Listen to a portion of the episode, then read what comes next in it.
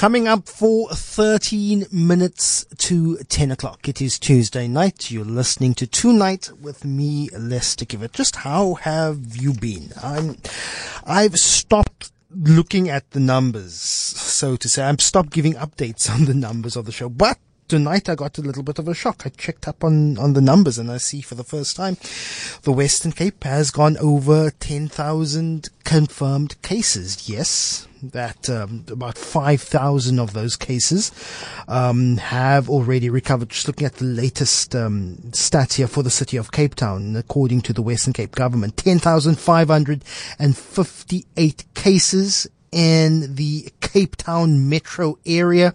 4,363 people have recovered so far. So that begs the question, should Cape Town, should the Western Cape go down with the rest of the country to level three, or should we still be staying in level four? I know a lot of people are frustrated.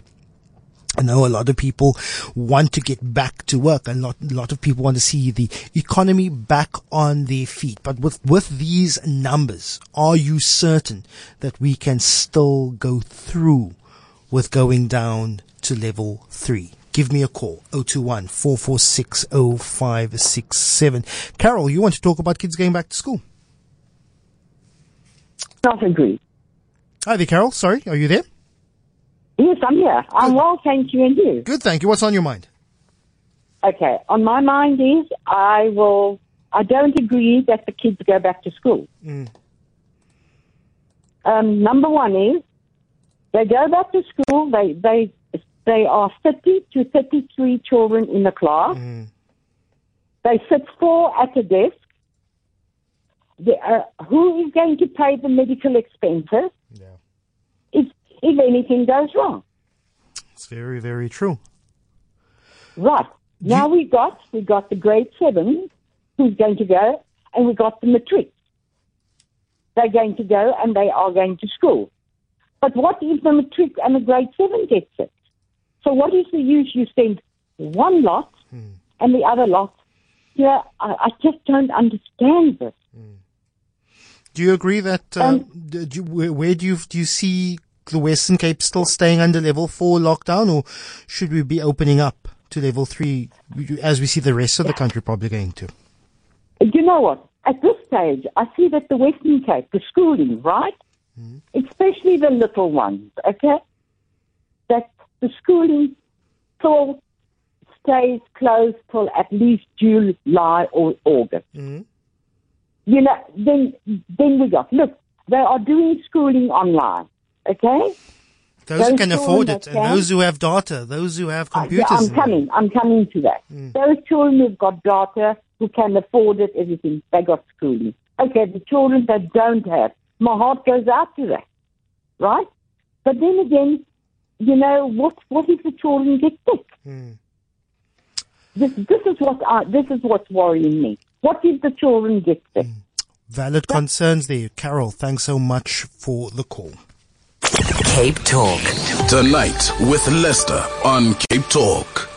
It can be very hard to find hope and meaning during the stress and the anxiety of this period of history, this lockdown that we're currently experiencing. Staying at home is more difficult than we have ever imagined and still with, you know, fears and concerns of people that we know and love, you know, falling sick, some of them passing away. That reality is now coming thick and fast. And this is why, you know, we aim to brighten a little bit of our week with stories here on this show from across South Africa that showcase some of the joy and the beauty of our beautiful country. So it's time to share in our pick of some beautiful news for the week ahead. Um, we are talking about how we won't let abuse hurt families and how we build safer spaces. We talk about how uh, lovebirds are scooping up uh, frosty solutions to, to food waste. And also we're talking about building shifts and carving waves and writing history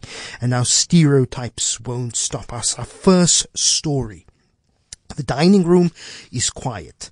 Scratching pencils and sighs, the only sound to punctuate the homework session. From the kitchen, the smell of baking bread waltzes through, tapping the kids on the shoulder to remind them that tea time draws near. In many homes across South Africa, tackling essays and algebra after school does not play out in peace. Thousands of children are filled with dread, expecting the worst from abusive family members. But at the House of Mercy, Daphne Oliphant cares for children the way they deserve to be treated. I am a guardian, a support system, a home for every child in need. At House of Mercy, will re-establish a sense of family. After witnessing abuse in my family, I realized that there's a lot of children that need love and safety. Children are exposed to abuse and forgotten even by their own relatives. The scars these children carry is more than skin deep. They don't simply heal by giving them only food and a safe place to sleep. My goal is for the children to achieve their goal to reach their dreams, to achieve what they never thought they could achieve in their life and to be happy. I'm able to make a change in these children's life, their growth and their future.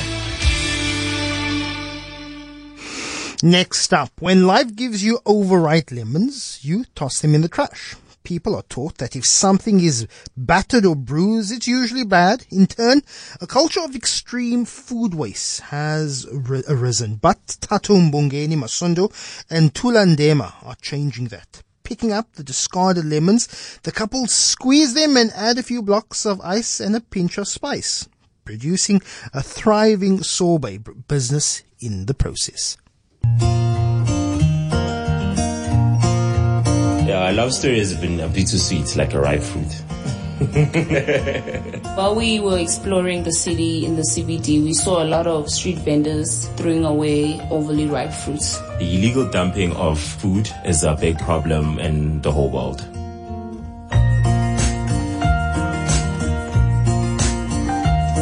First couple of batches tasted really good, but we were determined to perfect the mixture before starting and selling. The mission is to clean the city, kill all the food wastage, and to help kids grow businesses. And seeing how we've grown from the box and now having our own store, that feels really amazing and unreal. The experience has taught us to persevere and believe in our dreams. A business won't succeed without love and passion. And finally, no one is a stereotype, yet we've built up ideas of each other that inevitably limit us, holding us back from achieving our true potential. Aisha Kafur Richards, Annalisa Mhloli, and Sherry Brynard have refused to allow themselves to be put in a box. Instead, they're defining their lives on their own terms. Here's their story.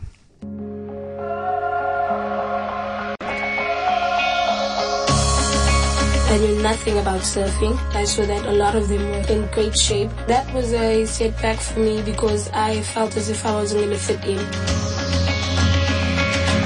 In my community, not many people know about women who are People told my mother not to worry because we don't live long. I don't let my extra chromosome define me. Regardless of the stereotypes around being black and plus size, I wasn't going to let those perceptions stop me from doing what I wanted to do. I was chosen as South Africa's Woman of the Year. I was the first person with a disability to win this competition. I think there is a spark of hope for the future of women in male run industries. There are more and more women doing groundbreaking things. Success is measured against oneself. And that's it for some beautiful news this week. Tomorrow we'll be in, uh, we'll be interviewing uh, one of these three stories live here on the show. Coming up for four minutes to 10 o'clock, you're listening to Tonight with me, Lester.